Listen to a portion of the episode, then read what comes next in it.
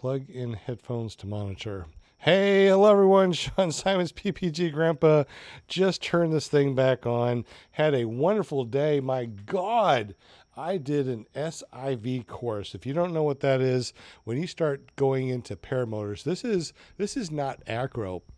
S I V is a maneuvers course that helps you understand your wing better. So when you go up and you fly, you realize how strong this damn wing is up there, and you don't have to worry about the thing just dropping out and falling to the ground, which is what I did today with the help of Mister Andrew Fuller. You know him. I've talked about his SkyTap Angel. I got one myself.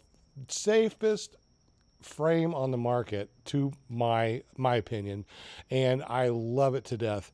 Everyone, welcome Mister Andrew Fuller. What's up, guys? Man, today was really awesome. I really appreciate it. We're over here in Lake Wales, Florida. Um, the beautiful lake there. Was it, is it Kissimmee, or how do you say that? Well, it's Tiger Lake where we launch from. Oh, it's Tiger Lake. Okay. Yeah, we actually got three different spots that we fly from, depends on the weather. Yeah. But yeah, we stay, we launch at Tiger Lake, and then we'll fly from Tiger Lake or Kissimmee Lake. Okay.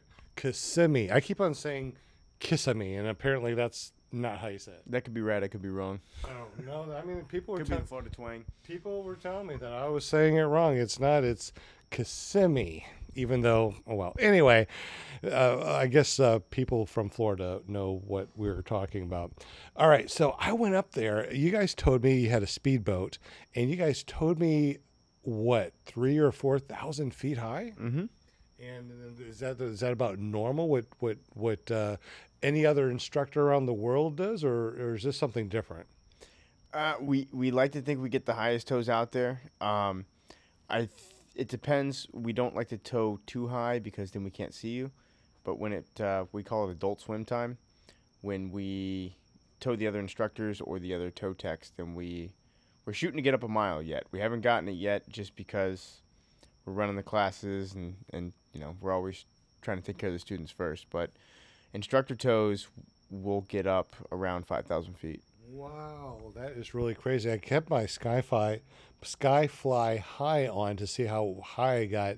I think my highest was just a little over three thousand feet. Now, when I got up there, there was just a couple of things that you wanted to, to do. The first tow was get up there, you know, just feel what the launch feels like.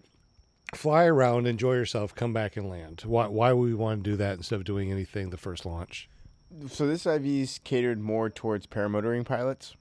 Um, so we realize that they're more, it's normal for them to be in their paramotors, and, and it feels more natural for them to be, to be in their paramotors. So we hang test them in the morning or the, the night before in free flight harnesses, which plenty of them, I think most of the people this weekend had never even been in a free flight harness before. Right. So the first tow is just get used to the tow and the pattern and get used to how the free flying is and how the, the harness works, how the weight shift is on that, how to land on it, and just to kind of clear their mind, like, hey, look, you're you're going to get towed up. That's something new. You're launching free flight. That's new. You're landing. So just relax, and then the tow after that is when we'll start the maneuvers. Okay. And and that first one that I went up, um, I think I pulled big ears just because that was the first time I pulled big ears, and I knew it was safe. Uh, flew around up there for a little bit and then came down for a landing. And uh, if you guys have been following me, you know that when I first started, I butt landed, I turtled, I did all that stuff that I swore to God I was not going to do, but damn it, I did. But uh, now I, I, I got the secret. The secret, in case you don't know, is to look at the horizon and not your feet when you come in for a landing. I figured it out. I come down like a butterfly. But anyway, you so didn't know that? No, no. Well, I, yeah, after like we three months. It, yeah, we call it object fixation. Look where you want to go, not what you don't want to hit. That's how, when you wonder, like, man, how did somebody hit the only tree in the field? Mm-hmm. It's because they were like, man, I don't want to land by that tree. Gotcha. So you look at, you know, look ten feet away from your car. Don't look at your car.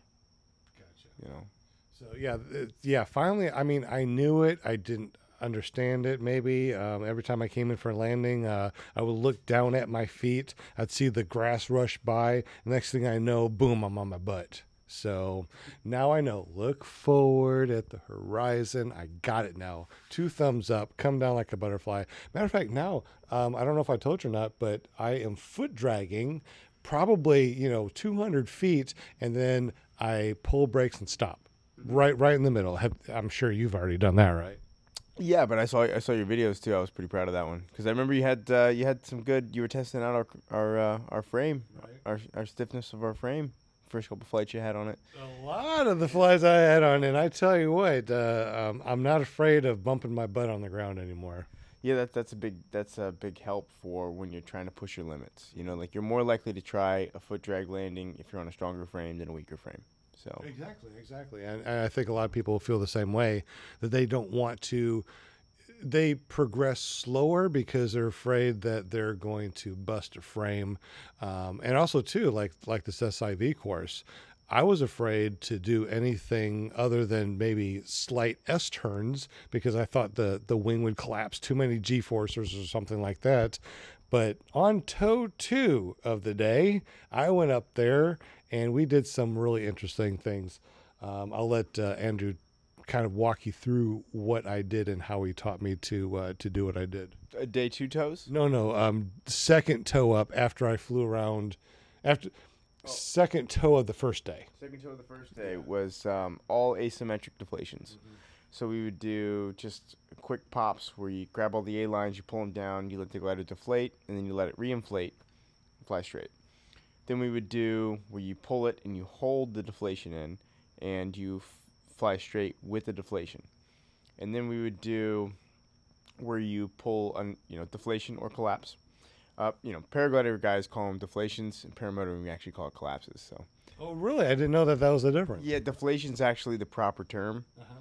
Um, so when I'm around free flyers, I only say deflation because if I say collapse, they kind of look at me funny. Oh. Yeah, yeah. It's kind of so. What if you notice, like on like videos when I post them, I say like collapses, or I say deflations and collapses, mm. because um, that's what people are searching for is is the collapse. But gotcha. Anywho, we would pull a or have you pull a collapse on one side, and then lean into the collapse, initiating a nice turn, and then straighten that out. And then I think at one point with you, we had you turn against the collapse, and at another point we had you use the collapse to turn back around and fly for, back. For a three sixty, right? Yeah, yeah. So, and, and the reason why we do that is if you're flying by something that you don't want to be close to, and you take a deflation on that side, you'll know how to fly the glider straight rather than flying into, let's say, a cliffside or like a, a, a, a worse area where if you know it, the, the weather's going to be worse over there because you just took a collapse coming into that area, you want to steer away. But let's say you have a cravat, you want to be able to have the cravat and steer away from what you want to lose also, or what you want to avoid. Also, if you take a deflation on the side away from what you're trying to avoid, it's okay to use that energy to get to get out of there. So exactly, yeah. When I first when I first started doing paramotor, I think one of the biggest things that well, I think that a lot of paramotor pilots, you know, are afraid of is that wing collapsing and falling out of the sky. Um, I was flying for six months before I got my first reserve, and still haven't flown with the reserve because it's, you know, still at home. And uh, I came over here to do the S I V course, and I don't need the motor over here because you provide everything. And thank you very much. I appreciate that.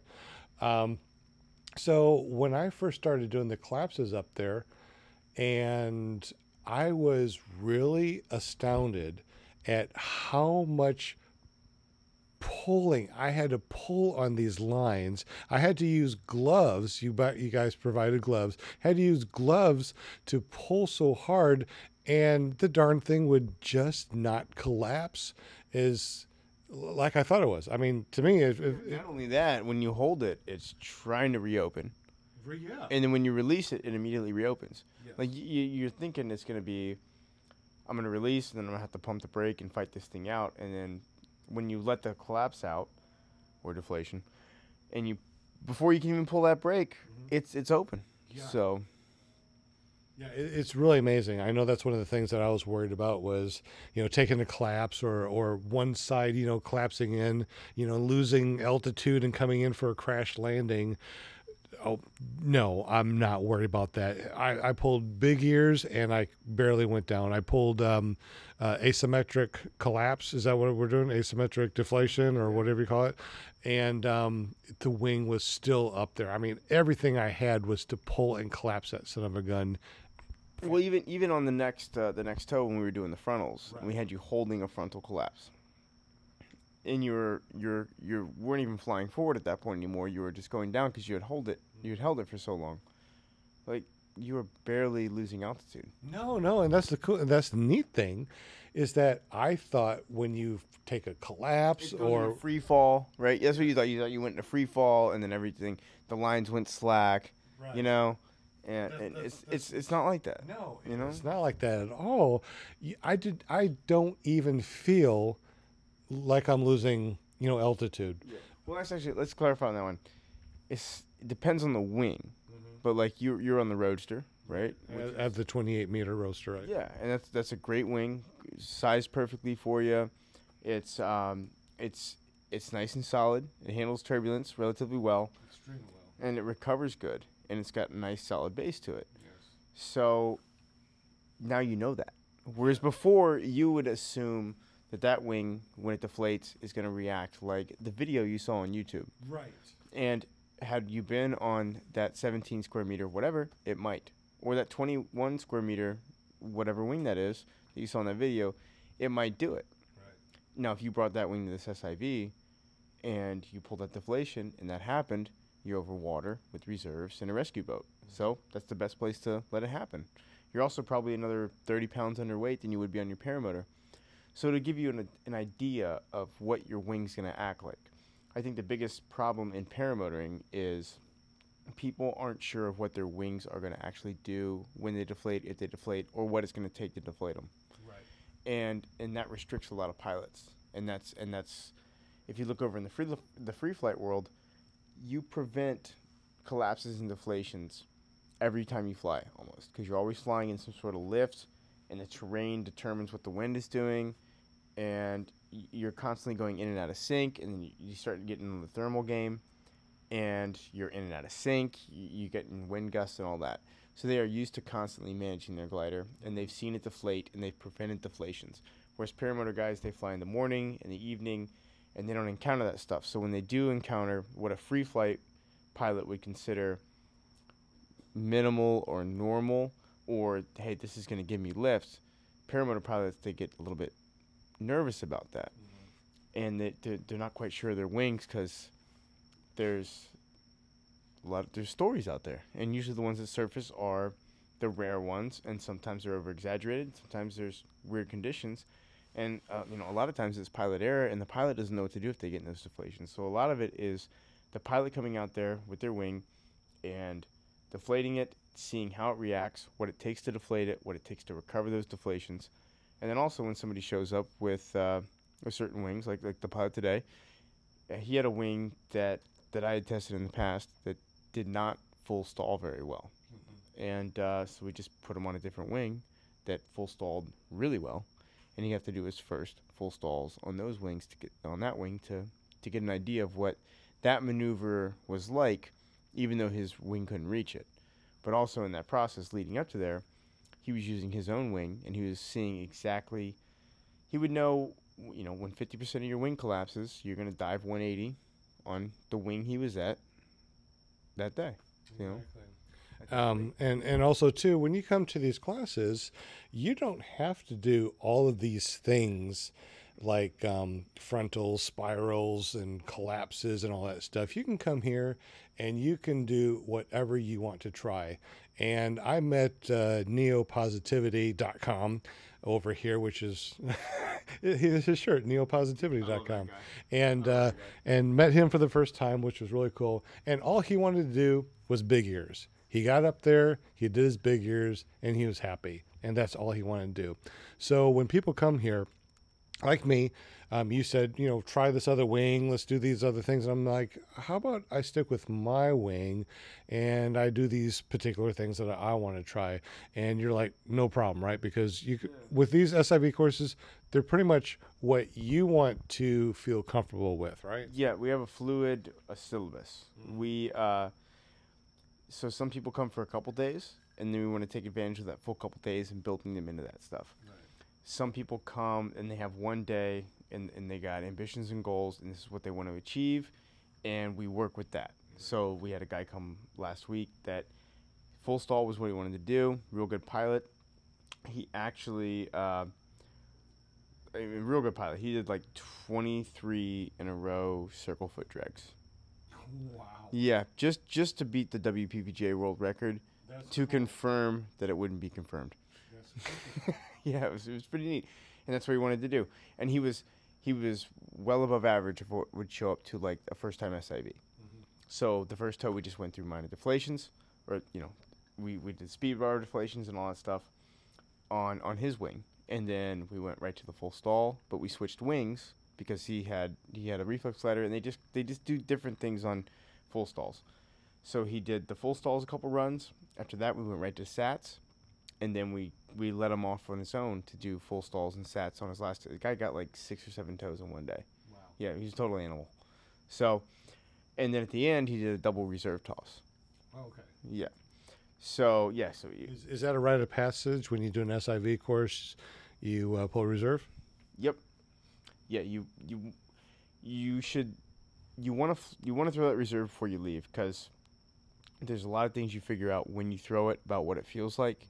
You don't want your first time to be overland with the motor on, and if you've already come to the S I V, it's the end of the day, and you haven't thrown yet, then why not go up and throw it? It's just your mind is already probably so saturated with everything you've just learned in the last you know day or two, but throwing that reserve is just one more feeling that you get to experience, and you're already there, and the, the stuff's going to get wet, and we're going to throw it in the back of the truck, and then we're going to take it home, we're going to dry it all out, and you go home. So right. So I'm not actually using my reserve and my wing to get all wet. We're using your reserve and your wing. Yes. That is amazing. Yeah. So we we rent reserves, we rent harnesses, um, but you can bring your own reserve. And uh, you can bring your own harness, but if if you don't have it, we have that as well. And we, we're pretty picky about our own equipment. So all the harnesses that we use that we rent to people, they have about six inches of foam underneath your butt and your lower back. And what that does is that protects you from any sort of impact. If you blow a launch completely, we have padding underneath you to, to keep you safe. Um, and then our reserves we pick, we, we try and oversize them for people, and uh, if somebody shows up and we have our standard reserve in our harness and it doesn't quite fit their weight, then we'll just repack it right there on the spot. But which you were doing for me. Yeah, yeah. Um, and yeah, it also same thing goes with wings. Like if you show up with the wing and you want to learn your wing, that's cool. But if there's a maneuver that your wing doesn't do that well. And and some of that I know because I've tested out some wings. I need to test out more. I haven't tested them all. But I've been testing a lot of paramotor wings. If if I've not tested a wing, but I know that another wing is similar to that wing in design, then I'll make an educated guess on how it's going to react in certain maneuvers. You know, right. More specifically, the full stall is the, or just dynamics of asymmetric deflations, or the the dynamics of speed bar and trimmers out deflations, S- you know. So we'll put you on a wing that's certified and safe, or that we know that we've already tested, so we can guarantee that you're not going to be in a sticky situation. Right, so. and and that's the reason why you put me on that um, other A wing to do a maneuver. What was that maneuver that you wanted me to do on the A wing? Was that the full stall? Because the Roadster is not all that hot to do it. Yeah, yeah. I mean the the. The full stall, yeah, you want to do that on a certified wing. Reflex wings, all the reflex wings I full stalled, they do not react well. They do everything backwards of what a conventional certified wing does. Or I wouldn't even say certified, I would just say conventional wing. Because uh, conventional, uh, meaning non-reflex. Okay, real quick though, for for the audience, what's the difference between conventional and reflex? What makes a reflex a reflex? It's the design of the wing. A reflex wing, when you go into reflex mode, what they do is they, and and something's weird about this where they don't, they, they carry certain similar characteristics over when they're not in reflex mode, because we never have anybody stall anything in reflex mode, and I've never stalled anything in reflex mode, and I would I would never try this. But when their trimmer's in, even not really in reflex mode, just because of the design of the wing, when you full stall them, the wingtips touch behind you, and the middle of the wing is trying to fly, and then the wingtips are trying to accelerate, and the inner quarters of the wing are kind of holding back. It's it's a weird situation. And what happens is you can't get it into like the deep, like the really deep full stall, mm-hmm. where you can settle underneath the glider, and then you can find tail slide, and you can exit tail slide. Whereas conventional wings, they, when they stall, the wingtips will, they might tap each other in front, but then they stay in front as you find tail slide, and you work your way out from there, and it's very stable. And I'm not quite sure what the difference is in the design of the wings that, that does that when they're all trimmed in.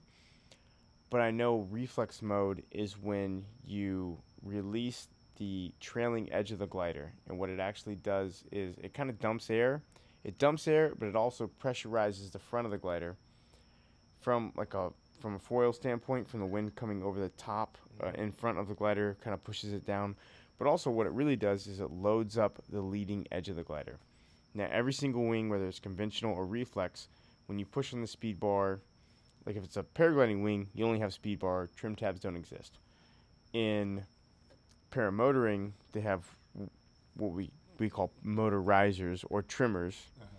and then you have speed bar on top of that, but it, it loads the wing up significantly more. But something to note... Reflex wing, the last fifteen percent of the Enzo three is in reflex mode, which is the competition wing mm-hmm. that wins all the competitions worldwide. Really? Yes. They ninety percent of the pilots that show up have this Enzo three. It's top of the line, Ozone wing. Um, but the last, and pilots don't use it very much because you, you lose so much altitude. When you, it's for when you're coming at the end of the race, when you make that last turn and you have enough glide to make it to your, the, you know, the finish line. That's when you pump it at reflex mode. But um, so far as characteristics, I'm not sure what the glider design is when it's trimmed in, but I do know every single reflex wing that I've stalled reacts different from every single conventional wing, and it reacts different in a way that is less, much less controllable. Um, so in other words, if you're going to be doing this full stall or any of these things that you see people do out there in YouTube land, you want to make sure that you actually go to an S I V course before you try them uh, uh, in your backyard, you know, at, at two thousand feet. Absolutely. I, I really wish that everybody would try anything new over water, free flight, reserves, uh, rescue boat. And somebody on the radio. Right. I didn't go that route. Um, but, but you've been in this for many, many years, it right? It wasn't as big. When I got it back into it, it was nowhere near as big as it is now. Right. And YouTube didn't exist. You didn't know. And you know, a lot of the really good instructors are really hard to find. Right. Um, so it was, it was a different, it was a different atmosphere. But it was about twenty sixteen where I really got serious about free flight and where I really got serious about S I Vs. and and thermaling, and I started training with, you know, cross training and training with different trainers, uh, anybody I could learn from at that point. And I had been searching for that in the paramotor side, and I couldn't quite find it, you know. I felt like I had exhausted my resources, so I, I went over to the free flight side, and then I started bringing what I learned in the free flight side over to the paramotoring side. Gotcha. And that totally changed the whole game. Yeah, that's, so. that, that's interesting. So that, I guess I never even thought about this. So S I V courses were what, mostly made for free flight people, or is the S I V course? They still are. They're all still made for free flight. Okay, and we and people that are doing paramotors, we just want to be able to understand what the wings are capable of, and you know, release this uh, this this feeling of, you know, fear that, you know, these things can collapse and we could fall out of the sky. Yes. And there's there's also, you know, that's the main reason for going to, to an S I V is to learn your own wing and to learn the, how to recover from deflations, what it takes to recover, and just to do st- uh, certain things for the first time. And if you if you want to push your limits at all, it's going to be over that water. And that's where you should do it, because we're there for you. You know, like, you know, you're paying for this. We are there to rescue you. We are there to coach you on this. And we're there to repack your reserves. We're there to give you a safe harness. Do it all there. And then if you're not going to do it in this S I V environment, then don't do it outside of the S I V environment, you know? And once you can dial in maneuvers over the water, and it, you don't even have to, like, completely dial in a maneuver to start practicing practicing it over land or practicing with your motor on. You just have to know that you're not going to just do the wrong thing, you know? It's one thing to miss a maneuver. It's another thing to do the wrong reaction at the wrong time, you know? And, and altitude is your friend. Altitude is your friend. Absolutely. The more altitude, the better. I see a lot of people, and, and I understand this. I remember when I was when I was first getting into paramotor and, and I was doing maneuvers, I felt safer doing, like, wingovers low. Really? And now I mean, and right. Yeah, now it's totally different. I also fly different gliders, mm-hmm. but I mean, we're talking about in my first year of being a pilot, me pulling wingovers at like three hundred feet off the ground. Wow. Yes, and I, and and, and I, but I felt safer about it, and they were, they were like, dude, you gotta you gotta get up higher. You like, what do you, what the heck are you doing? Why don't you do that stuff up high? It's like, well, because I'm up high and it's kind of scary, you know? I'm up high, and it's, I guess you're right, because I I've actually talked with some paramotor pilots that never really gone over five hundred feet. Yes. Yeah, Neo and, never been over seven hundred feet. Yeah, and yeah yeah Neo, you know. And I've talked with other ones, too, that they're like, I don't want to go high because it's scary up it's there. Scary. Yeah, I remember um, uh, Boyd Stratton, the uh, the instru- he's like the lead instructor for Team Fly Halo now. And that's that's the guy that gave me the majority of my instruction when I when, when I first started out. And um, and I was like, you know, I'm going to be honest with you. Like, I know you, because I was, when he was the instructor, I was um, I was a top student. And they put me up first. They made me do all this stuff. And they'd be like, come on, go up higher. And I didn't want to do it. Really? And everybody thought I was fearless, right? Because I started off self-trained. Right. So everybody thought I was just, fe- and I was like twenty-six years old, right? So everybody thought I was just this fearless pilot. I'm like, man, I really, you know, like after like five, six, you know, seven hundred feet, that's, that's it. We're getting, yeah, we're getting high at that point. He's like, I'm like, didn't, don't, weren't you scared to go up? And he's, he goes, yeah. Yeah, I was like, well, how did you get through that? And he goes, so what I did was I took the, I took the throttle, mm-hmm. right, and I took the, the, the trigger that yeah. activates the the, the tr- and I squeezed it all the way down, and I just Didn't made it? myself, I made myself do it. I was like, all right. That's funny. That's funny. Yep. I've I've I've so I, I've, I, so I, I tend to be I, I right? tend to stay at about twenty. five hundred feet. That seems to be my average. Didn't realize that was my average until I saw Sky Fly High. Yeah. So I, uh, I've met some pilots that do not fly low at all, and they just love being high. Like they, they take off and they climb up to like six, seven, eight. Th- I know one pilot, he will climb up till he runs out of gas. In this coast? And he goes down. What's the highest he's been? Do you know? I mean, has he hit that eighteen thousand or not yet? No, it's. It, I think it's only been like like five or six thousand feet. Um, so I guess not a lot of gas in the gas tank. Yeah, a little underpowered too. Okay. Yeah, underpowered. Um, but he's just fearless about that part. Now coming in low, I mean, he he'll knee he'll knee drag land every time, right? But that's his. It took me a while to get used to going up high, mm-hmm. like not. What I did, I took that instructor's advice and I just I powered through it. I hit I hit the throttle. I climbed up, and what happens is you hit about a thousand feet and you're like, all right, and then twelve hundred is nothing. Yeah. Because after a thousand feet, it's all the same. It, it, like, if you drop me at five thousand feet and drop me at like nine thousand feet, on two or let's say five thousand feet and ten thousand feet, just like out of a helicopter, or you took me out of, if you took me up in a helicopter and you right. said, how high are we? And you took me up to ten thousand, said, how how how high are we? I would Can't be like, really see yeah, I, yeah, I would be like, uh, three thousand feet and five thousand feet, you know, right, like, right. or, or I'd be like, you know, four thousand feet and six thousand feet. It's, there's no difference at that point. No. And there's nothing going on up there. It's so boring. The only thing, the only reason you should fly up that high, there's two reasons. One, to do acro. All right. Uh, reason number two, if you're in a country like Costa Rica or Mexico that allows you to fly through clouds. Oh, they do. Yeah, and then you fly through and above or around the clouds. To say that you can't, that you did because you can't n- hear. No, man, it, there's there's something like holy about that. Really? Yeah, when you when you when you punk like, I'm not gonna lie.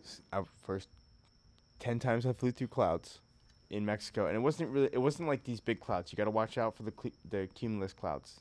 Right. right. You gotta you catch like the clouds that are a few hundred feet high, and it's a nice layer. Right. Yes, yes. It, Not the big fluffy ones. No, no, no. You don't go. It should be, if you're going to fly through them, it's got to be significantly wider, like five to one, ten to one, wider than it is high. Okay. You never fly in anything. You never fly in anything that's higher than it is wide. Interesting. Because of the. That's a bad boy. Really? Yeah. Yeah. You're in for a ride on that one. So you, and, if and if you, you and if you are like underneath of it, that's called cloud suck. What what does that do? Usually it'll just suck you up to cloud base. Uh-huh. But if you get in the wrong spot, or if it's nice and powerful, then it'll pull you right into it. Wow. Yeah. And your coolness can, can leave you pretty quick. Because you get disoriented. Oh, I bet. You know, you're not quite sure. Like, your wing is, is punching and moving and going back. Now, this is something you get used to, you know, when you do it. But you get pulled up in that stuff, and you're not quite sure if your wing has is surging, mm-hmm. you know, or or if it surges, did it surge like... like ten degrees, or did it surge like forty degrees? That's crazy. You can't tell, you know? And then and when it gets when it starts getting popped back behind you, and there's cores of these clouds. So you'll get in tighter to the, and you're not quite sure what the core is because you right. can't see anything, you know? You're not looking at your instruments because at this point you're just trying to keep the glider open. Yeah. So don't. But when you fly through these, so you're flying up to these clouds and you're at the base of them, mm-hmm. and they're like three hundred feet, four hundred feet above you. Right. And like you're climbing up to them all confident, and you get up there and you're like, ooh, ah, man, I don't know. I don't know, man. Like, uh, it didn't start first pull when I was on the ground. You know, like you start looking, you start looking at reasons, man. And, um, and it's good to have a buddy with you that's a better pilot than you. So, so just buddies in general. Let's do it. So you just, know, yeah. Let's so do it, and and then you follow them up, and you come up, and it was kind of dark down below, and you come up through those clouds, and you get above, like, oh my God, the sun's shining on this white blanket of clouds, and you can't even see. I've I've been through it before, where you can't see above the clouds. Mm-hmm. You fly through them, and you can't really see the land when you fly. But it, you're you're there's only like a thirty foot where you can't see either of the two. You know, where it's it's it's perfect. It's like it's just like you're popping through. You just pop through a sheet, and uh, and when you get up there, you don't ever want to come down, and you'll get tricked. Is it butter smooth? It's butter smooth. Yeah. And what do, what do you get tricked about? Usually when you do it, the sun is setting. That's when you like to do it. Oh. But you're up nice and high, two, right. three, four, five thousand feet, right? So the sun will set. And you'll be up there, like, just enjoying it, looking at everything. And then it'll start shooting the orange across everything. And you'll come back down through the clouds. Dark as hell. Dark as it could be. Wow. With the clouds covering, a little bit of ev- yeah, the moon and the stars, you know. Wow. In Mexico with very little light pollution. So, okay. But, yeah, and when I lived in Mexico, like, night flying was... Is, now, now, in Mexico, are you allowed to fly at night, or or is it still the half an hour after and before sunset, sunrise thing? As far as I know, you can fly whenever you want there. Wow. That's interesting. Do you have to wear strobes or anything? No, through clouds. No, no strobes. Yeah, like we would take uh, we would take uh, midnight flights. Wow. If it was uh, full moon, full moon flights. I want to go to Mexico. That's why everybody wants to go to Mexico and fly. Here's the thing. You got to be careful about the landings. You got to have people, you got to have an illuminated runway. And that could just be your buddy turning his truck on. Right, right. Right? But you can't do it without it. Uh, we tried a couple times because you're basically like, okay, I think the, I'm, I'm, I'm ten feet up, you know, I'm eight feet up, I'm five feet up ground. Gotcha. Like, there it is. And I, I turned to my buddy, I'm like, okay, just, just to let you know, it's like six feet. And he's just like, okay, no, I got it. You know, that's crazy. So, Uh, yeah, I've, I've, uh, I've never flown in another country. I have flown in Arkansas, where I started. I've flown over in uh, Oklahoma, where a lot of the, the guys that I've trained with flies, and that, that's where they train. And now I'm over here in Florida, so I've flown in three states. Woohoo! And um, Florida's I, the mecca. What's that? Florida's the mecca for paramotoring. I've I believe it. I'm telling you, like, the, there's so many people. We'll go out to our field to fly, yeah, and uh, we'll be like, what's, what, what's that? Oh, paramotor guys. Gotcha. Just, just two of them, just coming in, you know. Now, I used to, I remember when I was here, you know, seven, eight years ago. Yeah, I do paramotoring. People be like, what? I'd never heard of that before. That's now cool. Everyone's like, oh, my buddy does that. Uh-huh. I'm like, no way. What's his name? That's my buddy. So yeah, it's it's just blown up, and uh, it's kind of like with uh, like soccer and football, the big the big states in those are also the big ones in paramotoring. Texas is big, California's big, right. You know, but Florida's usually number three for paramotoring, as far as I know. It's, it's number one. That's that's pretty cool. Well, I mean, it's, the air is butter. I mean, you know, I was going up, we I was being towed up, and here it is midday. You know, and it's butter smooth up there. And I tell you what, honestly, if I had a motor, I would not have felt bad at all uh, going up there and and flying with a motor. So this has been really interesting. Now, what if somebody wants to uh, look into these paramotors, uh, maybe your S I V course or or anything like that? How how, how do we get up with you, Andrew? Uh, Sky Tap Paramotors dot com. You can find me on Facebook. Uh, you can give me a call at eight one three, three nine one, zero two three seven. And uh, we also have a YouTube channel, which is uh, SkyTap Angel. So, okay. And you do a lot of videos there, and you show how your frame is really good. You try to butt drag it, and you try to break it. And uh, um, one of the things I really like about your frame is that you have the most incredible guarantee I've ever heard, and that if you break your main frame because you come down too hard, or or butt drag or whatever you do, and you break it, your guarantee is if you have it on video, you'll replace it for free. That's right.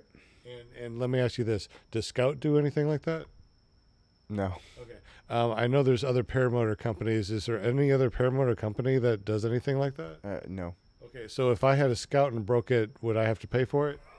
We gotta stop. We gotta stop. If if, if if I if I, I if I if like I like Scout so much. Scout Scout's actually my fourth favorite frame. No, that's a lot. That's a lot. That's a lot. Man. No, I'm not saying you know just Scout. I'm just saying any paramotor company out there does not have your warranty. If you break it, you buy a new one, right? No, no, no, no. Scout. Oh, here now I gotta break one. If you break the main frame of Scout and you say send me a new one, they actually make you send them the old one.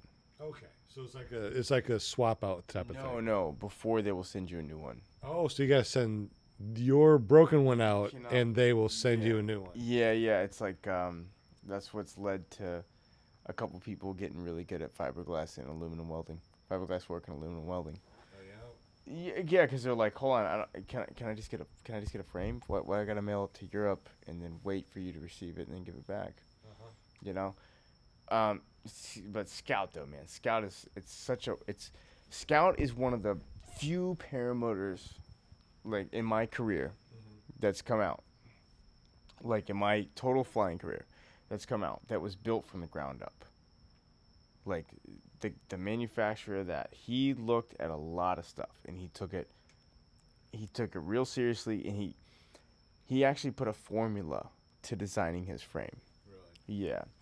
What one of the things I think we did a little bit better than Scout now is we we took I think we took a little bit more real world experience. I'm sure him and I could get in.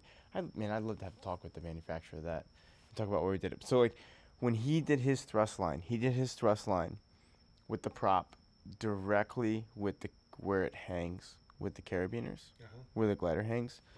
But what happens is there's prop torque that torques and twists up and over, right? Right, and they have the ones that, it's, that, it's that, that the carabiners are on the harness? No, they have they have dude, they have really good weight shifts on the Scouts. Mm-hmm. it's not as good as mine. Well, well, well, I know, I know there's different type of, I know there's different type of weight shift. So, and, and connecting to harnesses, you can connect to. Scout's the best weight shifting.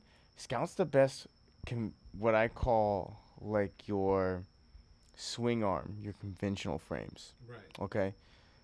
So they, they do a real good job of the, they they utilize. I think they have that dialed in. Okay. But I but swing arms will not weight shift like fixed aim points.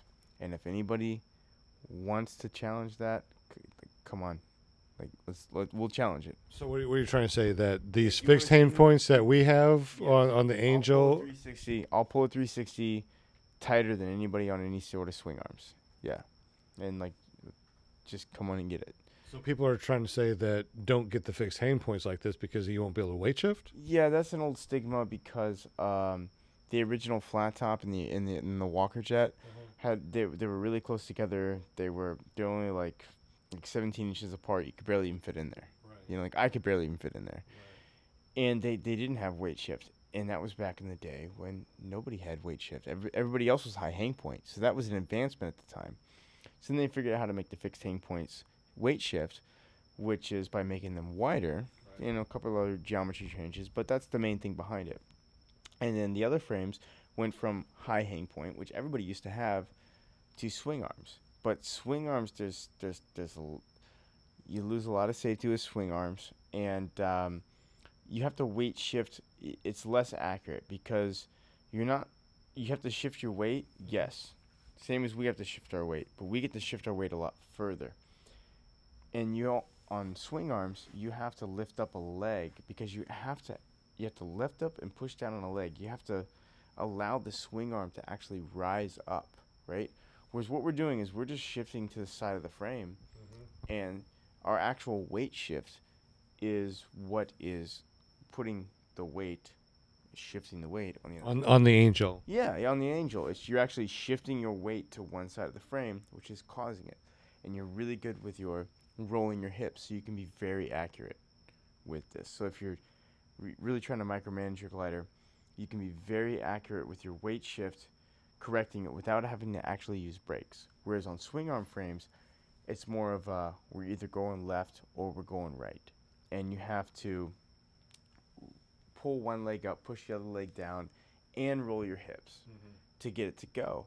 And you can't do these tiny little movements. Like when you're actually just shifting your weight, you can roll your hips around just like you're shaking your ass in the seat, you know? On swing arms, you're talking about moving your legs up and down while doing that. It's it's nowhere near as quick, and it's nowhere near as effective. So, but that's, that's but, very interesting. Yeah, but but Scout has is like up there. Like I mean, like for for that method, for that method, Scout's the best. Yeah. For that method, um, but there's I think there's a better method, you know. And and I've I've I've flown a lot of a lot of Scout. Um, like my original instructor, no, worked with Scout, right. and uh, you know I got a lot of respect for that company. And the owner, he's one of the the manufacturer. He's one of the few people that really built it from the ground up, and he built it off of a free flight perspective. Interesting. Which is why I think it was so good, is because he took all of his knowledge from free flight, and that's what he was trying to emulate. Right? And uh damn good and it's a damn good machine. It really is. It's just and it's the the anti-torque compensation is, is phenomenal, but it's just I think we did it better. So I think what we did differently was we said, okay, I'm flying these Scouts, it's like, yeah, that's better than everything else. Mm-hmm. But based on what I'm feeling off of this, I think if we take what you got with the the numbers in the piece of paper, the geometry, and we we we account for like the real life. It sounds kind of insulting, but it's, I'm trying to say like what happens on top of what you can calculate on paper. Right. And we noticed that there was more torque, so we brought things up and we messed with the weight shift or you know the geometry slightly more, and we brought our hang points up just a little bit more, and we noticed that that that counters the upper torque of the prop better and the thrust line a lot better. It makes a big difference for foot dragging, for instantly coming off throttle, for instantly coming off throttle. And um, I have to admit, I mean, I flew a flat top at first. That was my first one. And then I got uh, the Angel. Um, there is a huge difference. Uh, you can definitely weight shift a lot better in the Angel. And I wasn't expecting that. When I went to the Angel, I was thinking, okay, it's just, all right, it's a round top and it's not a flat top. It has pretty colors. It's blue and it's not gray. All right. Uh, maybe a little bit more padding in, in the shoulders. So, you know, yay, yay, it's good. But there's a ton of geometry difference in it to where it definitely is a lot more smoother, and you don't have to worry about, um, I don't know. Well, those were actually two different issues. What's what's that? The so the, the weight line, shift or what? Y- well, the thrust line and right. the weight shift were two separate things.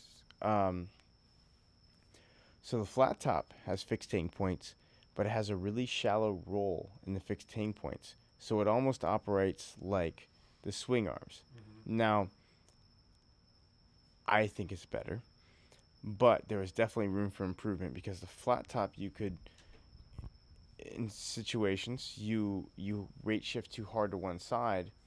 And if you're in that turn, weight shifting out of that turn is an effort. I've I've noticed that too, yeah. Yeah, so we tried to rebalance that, and and and that's one of the things that people, when they switch over, they're talking about the accuracy of the the weight shift and how easy it is to get out of weight shift, because yes. It's really easy to get into weight shift, and the weight shift is very effective, a lot more effective than most paramotor frames, but getting out of it is a different story. And so we wanted to get out of the get out of factor. And that's important, like especially, like I'm I'm striving for acro, right. And paramotor acro is something that's pretty much untouched out here. Mm-hmm. And getting back to neutral or being automatically reset to neutral is a major safety factor. You know what I've noticed is that, I know people call them kidney crushers, but with those uh, triangles inverted to where it's not a triangle in your kidneys but flatter, I actually have more weight shift room for my butt to go left and right to be able to to weight shift. Matter of fact, I know I just told you this, but but um, I'll let the audience know, is that as soon as I take off, I stow my brakes and then I just weight shift, because the weight shift is so easy. And the comfort bars, I'm, I'm just really, I'm kicking back like it's my lazy boy. And all I do is move my butt left and right, and I can make some pretty, pretty big turns. Yeah, I, I got to say, super proud of the weight shift. Yes. I, Amazing. If there's one thing we've, we've received compliments on, it's it's the performance in the weight shift. And, and that means a lot, because it, it's... I what, heard that with the extra padding, the weight shift is bad. Is that true? Yeah.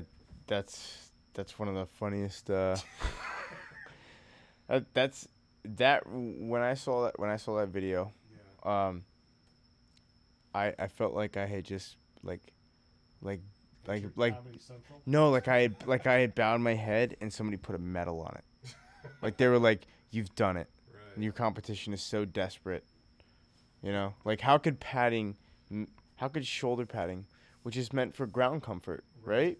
affect in-flight comfort. Like, come on, like the shoulder pads are not even touching you when you're in flight. You're sitting in the chair. Yeah, yeah, that's yeah. I, was, I felt like uh, I I knew that that was the day where I was like, we have just we're doing way better than we expected. Like now now we're getting to desperate desperate attempts. You know, I used to be that I was uh, a devil worshiper. You know, that was that was the attacks on me from my, my competition. I was. Actually, was a, I was attacked by your competition because I went to the Angel. That happens, you know, if, when you switch. That's what I try and tell people this. Like, look, if you switch from a flat top to an Angel, it doesn't matter what your relationship is. You're gonna get smashed. Yes. You're gonna get smashed. Like, even I, if you don't I, know I, I the dude, even if you were never went to super training, even if you have no connection to the guy whatsoever, yeah. Boom, smashed. Yeah, like you, you never had super training. Nothing. Yeah. And you got hammered. I so, um, like in twenty sixteen, I I got put through the reamer because I was starting to fly a lot of other wings, but my main predominant one was the uh, Emotion three, which is an E N A certified glider. That's the one that I flew today, right? Yeah, yeah. Okay. And um, that was actually an upgrade in safety from the Dominator, mm-hmm. which was the K two, which was actually what I was flying. Because the Dominator was, uh, or actually the Dominator's never been load tested or anything like that, but the the K two, which it originated from, was L T F twelve, which is a different certification. But that's their beginner certification, right? Right. And when, but it's not their beginner, beginner, I think you have one and you have one, two. When you translate the L T F certification over to the E N A, it's actually a B. Really? So the Dominator is actually a B. It's always been a B. Um, well, the K two was always a B and always will be a B. Dominator is a direct copy of that with slightly different material. So I switched over to an Emotion three, a U-turn Emotion three, because I like the way the glider stores energy. Mm-hmm. Like, it's nice and mellow, it does stalls really well, but then when you pull and you want some, some good input, the glider goes, and it goes nice, and it still has the safety, and it retains that safety. And it's actually, it's an E N A, by E N A, mm-hmm. you know, by the E N A standard. So it's actually safer on paper, like we got the paperwork for this. And I did that, and I just got trashed, like saying I was going to die in six months. I had no clue what I was talking about. And the goofy part about that one is, uh, like a month before that, I was doing S I Vs with Brad Gunnuscio, who's won national championship like at, close to a dozen times, maybe more, maybe less, right around that area. Guy's been doing S I Vs for twenty-two, twenty. At that time, I think he was doing it for twenty-two, so probably now it's been like twenty-six, you know? Yeah. And the guy was, he was the second individual in the entire country, like fifteen years ago, probably more by now, um, that was doing the infinity tumble. Like, hands down, best pilot in the country. And I was doing S I Vs with him. Right. And um, on good terms with Dell, because I fly Flat Top, fly Dominator, have a couple other wings, but Dominator's the primary one. And uh, I said, hey, you know, I'm I'm I'm training with Brad. Check out what I'm doing. And he's like, dude, that guy's trying to kill you. He's trying to, he's intentionally teaching you wrong. He's like, you know, you're a better pilot than him. And I was like, yeah, Del, that's, okay, look, that's just not true. I'm not a better pilot than Brad Gunnuscio. Like, Brad Gannuccio's been a, le- he's a legend, you know? And and he's, he just won nationals. Like, two months ago, and he's probably going to win nationals last year. He won it the year before. He's the only paramotor pilot I know with a trophy case of of paragliding, like, you know, placing in competitions worldwide, winning them in other countries. And does does Dell do that by any chance? Never, never entered a competition or anything. He used to train. He used to take S I Vs with Brad, but he's like, you know, you're a better pilot than Brad. And I'm just like, no, there's no way. This guy's, this guy's the, you know, the best. You know, and he's like, well, you're a better kiter than he is. And I was like, yeah, that's just not true either. Yeah, I mean, the guy grew up on Southside Point of the Mountain, Southside Point of the Mountain. He used to live on Southside. Now he owns a house on Northside of Point of the Mountain. He lives in this weather and kites and flies in this weather. His profession has always been paragliding, and he wins and he has the paperwork for it. Like, right. th- don't tell me I'm better than this guy. Like, wait, what are you trying to get me away from? And um, so I start looking at new gliders. I start flying new gliders, and I find one that's got the paperwork, even safer. And I did a side by side with uh, with Dell on this thing, and we went we went numbers for numbers, like square meters for square meters. And the Emotion climbed out faster, and uh, it was a little bit faster. But I don't really care about speed. I'm not really big on efficiency. I care about handling, and I like the way it handled. And man, he, he just he hammered me for that. He uh, yeah, he, well, you've seen it. Oh yeah, he hammers he hammers a lot. But um, you with being having so many years in here, uh, as far as a paramotor pilot, what would you recommend as like somebody's first wing? I mean, I know a lot of people get into this like, what's what's the best wing? What's the most stable? What's the what will keep me safe? Kind of wing. What, what what would you recommend? There's a lot of wings that'll keep you safe. Oh, I, I totally understand that. There's a bunch. What, just rattle off, I don't know, your first couple that you think. Um, uh, the Bolero Five is good. Uh-huh. Uh, the the Rush Five is good. Um, what's what's the one that everybody talks about? The Mojo. The Mojo is a is a very very safe wing. The Bright Five is another great wing. Um, th- the thing is, if you get, if you're going for, and these are all certified wings, when they're free flight, there's actually no such thing as a certified paramotoring wing. If you go absolute total beginner, you know, like a, or, an, or an anarchist, anything like that, you're going to be, it's going to be so slow, and it's actually going to be harder to launch than if you can get something a little bit, still beginner, but a little bit more intermediate. So there's a big, th- one of the things is a lot of companies take, for their absolute most beginner wings, they take paragliding wings and they put motorizers on them or trim tabs and they paramotor them. Right. Now, there's a big difference in the way these wings are meant to get air, the way the air flows over these wings. In paragliding wings, the the wing hangs back more compared to paramotoring wings. This is because when you're free flying, a lot of the times the wind is coming up from underneath you and there's no pressure from the motor. So the wing will automatically be over your head more because it's not meant to counter any sort of forward thrust from an engine. It's also catching lift from underneath you. I'm sorry, just so I'm, just so I'm straight. Are you talking about the the free flying or motor? I, I didn't understand which one is which. Let's take the Mojo five. Okay. That's that seems to be the most popular beginner wing amongst paramotor pilots. Okay. Yes. Um, and be, and because they make it with um, motorizers. Okay. Right. So what that is, that's a certified E N A glider by paragliding standards.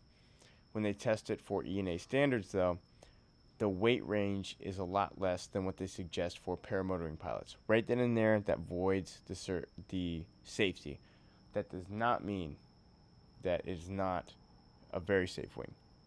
It just means that you're slightly going over the weight, or it's it's it's it's pretty. I think I can't remember if it's forty pounds or sixty pounds. You're going over the weight, which means it's just going to act a little bit more more dynamic. It'll also recover faster because there's more weight. It's more loaded. But this wing is very hard to launch. The the Mojo five. The Mojo five. For for if you're a motor if you're a motor guy, if you're a free flight guy, it's easier to launch. Gotcha. Because they're doing reverse launching, they're pulling up reverse, they're walking down a hill or up to the edge of a hill where the wind is starting to come underneath them. It it's great. Yeah, no, they're applying brake pressure to keep this wing from overflying them. N- paramotoring, same wing with motorizers. See, paragliding wings only have speed bar. They have twice as much speed bar as free flight wings, whereas paramotor wings have half speed bar or forty percent speed bar, or depending on the wing, sixty percent speed bar, and then whatever the leftover percentage is of the speed acceleration of that wing will be in uh, trim tabs. Right. So they have, the wing is designed to hang back a little bit more because in, in free flight in free flight okay. When you're motoring, you have the thrust of the engine. The thrust of the engine creates forward pressure on the glider, which will push the glider back. Right. Now, if it's already a free flight wing where the glider will naturally rise, be riding over your head more based on no motor pressure and based on the updraft of wind, uh-huh. If it's a free flight glider, it's already hanging back far. Then you add the pressure of the motor, so it hangs back even further. Oh, I didn't realize that. Yes, okay. And it doesn't penetrate as well. Oh, okay. So it's actually better because I started on a Roadster three, which is a which is a B wing. Launch is easier. Launch is easier. It's a param. It's actually the Roadster three is actually not a certified B wing. What they do on the and and what they do on this test, and I, I wish companies would stop doing this, is they take the Roadster and they test it, but it's actually not a B, it's a B asterisk. And what B asterisk means is it's a B in what we tested, but we left a bunch of stuff out. Because right? I, I saw that, and the little asterisk is what, like the risers and tip steering, or the um, the tip steering? Tip steering, uh, they don't do fully accelerated mm-hmm. stuff. Um, yeah, I saw that. Because certain things are ir- irrecoverable on certain wings based on, like in reflex wings, if you go past a certain point and you go into those reflex, that reflex, if you actually pull too much brake, it will call it will cause a deflation. Now that wing launches really easy. I and was it, really it surprised. Like the frontal, it won't frontal. My my, my Roadster, right? It's not gonna frontal when you're kiting it. It's probably not gonna frontal when you're when you're launching it and you let it overfly you. Mm-hmm. Um, and today I flew that A-wing. It took a lot to get that thing up. I had to hold A's a lot longer, uh-huh. and um, exactly. and I was like, "Why is this? This is an A-wing," and it even seemed like it like like I had more oscillations in the A-wing than I did in my B-wing.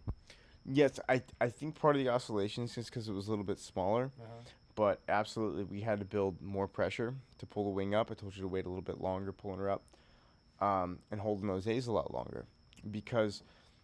That wing isn't ex- it isn't it's trimmed different, so yes. You have to hold A's longer because the wing wants to hold back at like ten thirty. Yes. Whereas a paramotor wing wants to hang out at like eleven forty-five. Gotcha. Right. Yes. So the original question being, beginner wings. The reason I like the SEMA Power, that's my favorite beginner wing, because it's not a full blown beginner wing. Mm-hmm. It's slightly past that. Okay, so it's it's actually... Would you consider my, my Roadster three a slightly past the beginner wings also? No, I would consider that intermediate. Okay. When you stay inside of the weight range. Okay. Uh, with with, tri- with trims all the way in, you'd still consider that yeah, intermediate? Trims in. When when trims when trims out on that thing, it's uh it's a different it's a different machine. Interesting. Because it's once you go past a certain point on trimmers out, it's irrecoverable from collapses.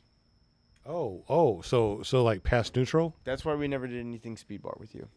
Right. Well, like like past neutral? Is that what you're talking about? Because I usually no, go not, trims not, in. No, no, no, no, not not not past neutral. Way past, all the way at the end. Oh, all the way to the end. So if I stay at neutral when I like, because I launch at, at, it's, at, at it's very safe. Okay, yeah, because I launch. Um, with uh, my trims all the way in. Mm-hmm. When I get up there, if I want a little bit more penetration or a little bit more speed, I'll go to neutral. Mm-hmm. And even even uh, foot dragging, I notice going to neutral, I get some more speed doing yes. that. When you're low, you should be, yeah, neutral. Uh, just don't, when you go all the way out. All the way out, don't touch the brakes. No, you can touch them. Don't get deep in them. You, but, that, but that's why they have this tip steering though, right? Yes, that's why they have the tip steering. You don't want to get real deep in the brakes. And when you go full speed bar on that thing, uh-huh. you start doing the don't touch the brakes at all. So, um, I really like the tip steering. It it it's really fun. Yeah. I've, I've the thing it. I don't like about it is you can't recover a deflation with tip steering. So in other words, if you are all the way out, and of course you're not supposed to touch brakes, and you're tip steering, but you go for a collapse. You won't be able to recover because you can't pull brake or tip steering, right?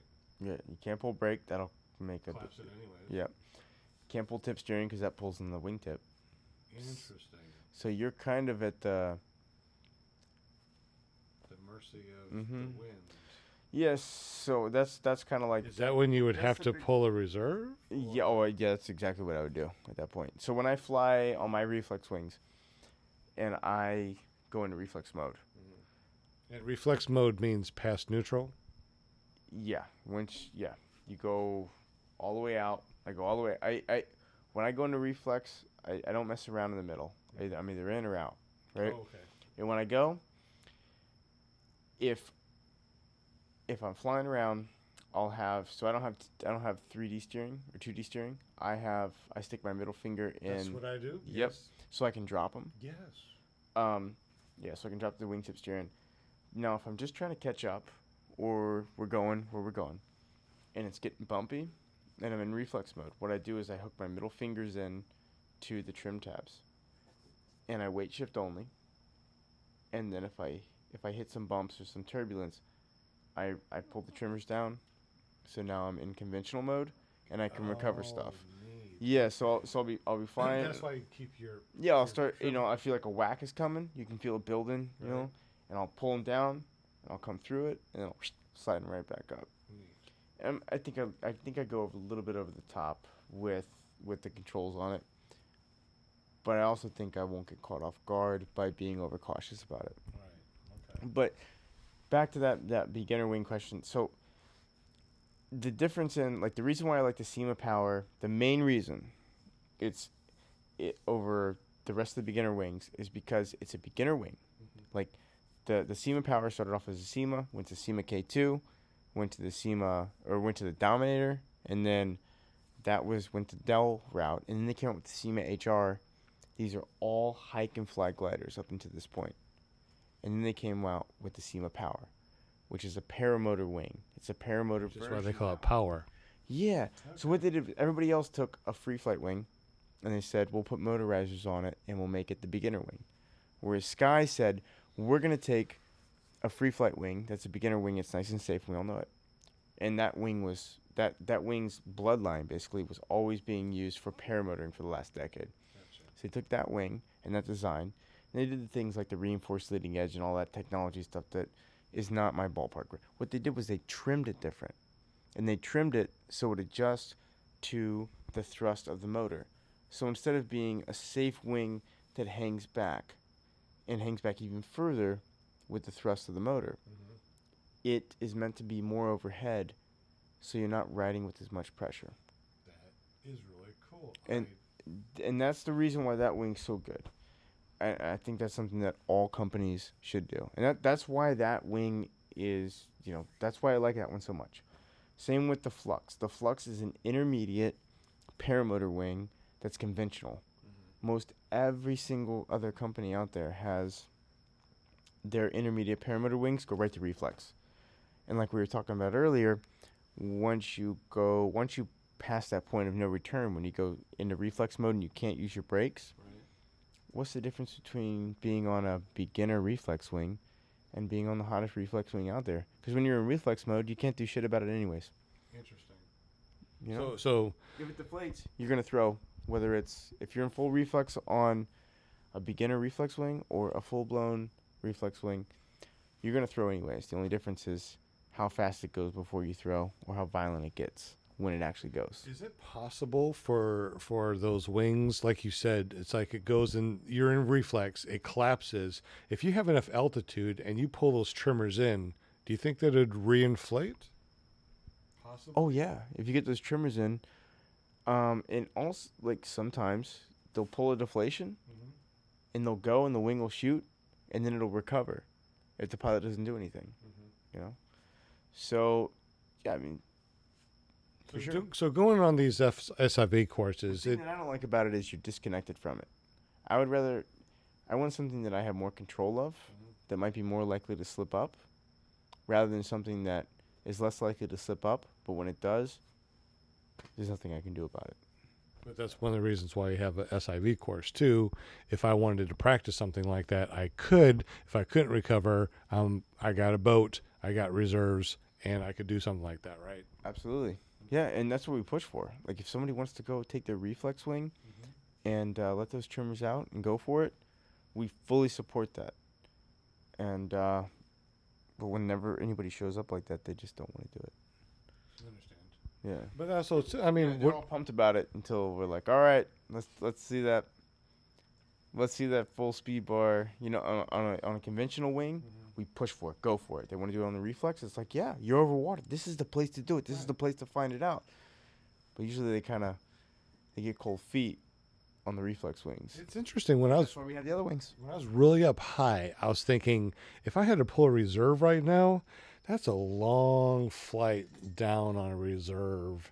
Um, I think that I understand why people mess with their wings so long while they're up in the air, because you have a long time to try to un, you know, mess that wing before you do really have to, to pull a reserve. Yeah.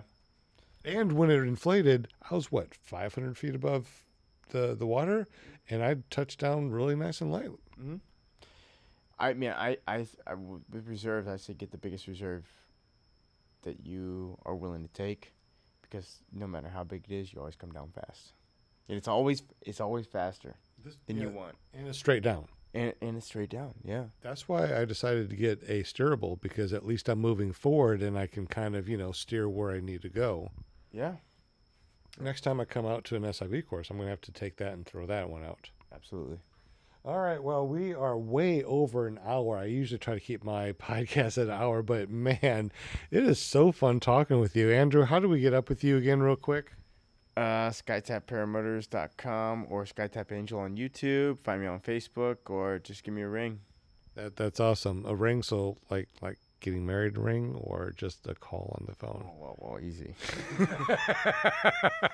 Man, it's been so great time with you. Uh, uh, you guys, if you are interested in doing any t- type of S I V course, definitely get up with Andrew. This was my first one. Like I said, I've, I've only been flying for six months. Uh, most people that I've talked to usually fly for about a year before they even think about uh, going to an S I V course. And um, it's kind of fifty-fifty about actually getting a reserve. What are your recommendations about getting a reserve, like right after school or, or when? Yes, I like everybody to fly with the reserve, even if they're, if you're, if it's your first flight as a student, that's okay. A couple first flights as a student, it's okay to not have one on your own. I think everybody should have a reserve. Uh, you don't know what kind of weather conditions you'll be you'll be sucked up in, right. You know, or you could get caught in in reserves, especially in like high velocity situations where you're traveling fast. They can open at really low altitudes, really low altitudes, like under one hundred feet. So I threw a reserve um, today. My the last flight uh, we hit, this was a two day thing, and uh, I, I pulled the reserve, and I thought I was going to feel like you know falling. And then, you know, feeling the, you know, the catch and stuff. Uh, to, from what I remember and what I see on video is probably two different things. You probably lost thirty feet from the time you pulled that handle to the time the thing was over your head. I, you know? I didn't feel like I lost too much at all. So uh, thank you so much for the S I V course. Thank you for everything that you've done, helping me get to the, you know, in the safest paramotor. Uh, in my opinion, it's definitely the safest motor. I've, I've, done so much to it, and I have no damage at all, which is absolutely amazing. You guys, thank you so much. Uh, come and see me on my channel, P P G Grampa dot com. If you want to hear more podcasts, we have them over at Para Talk dot org. You guys have a wonderful day. Leave some comments down below or wherever you can leave comments, and we'll catch you next time. Have a good one, y'all. See you guys.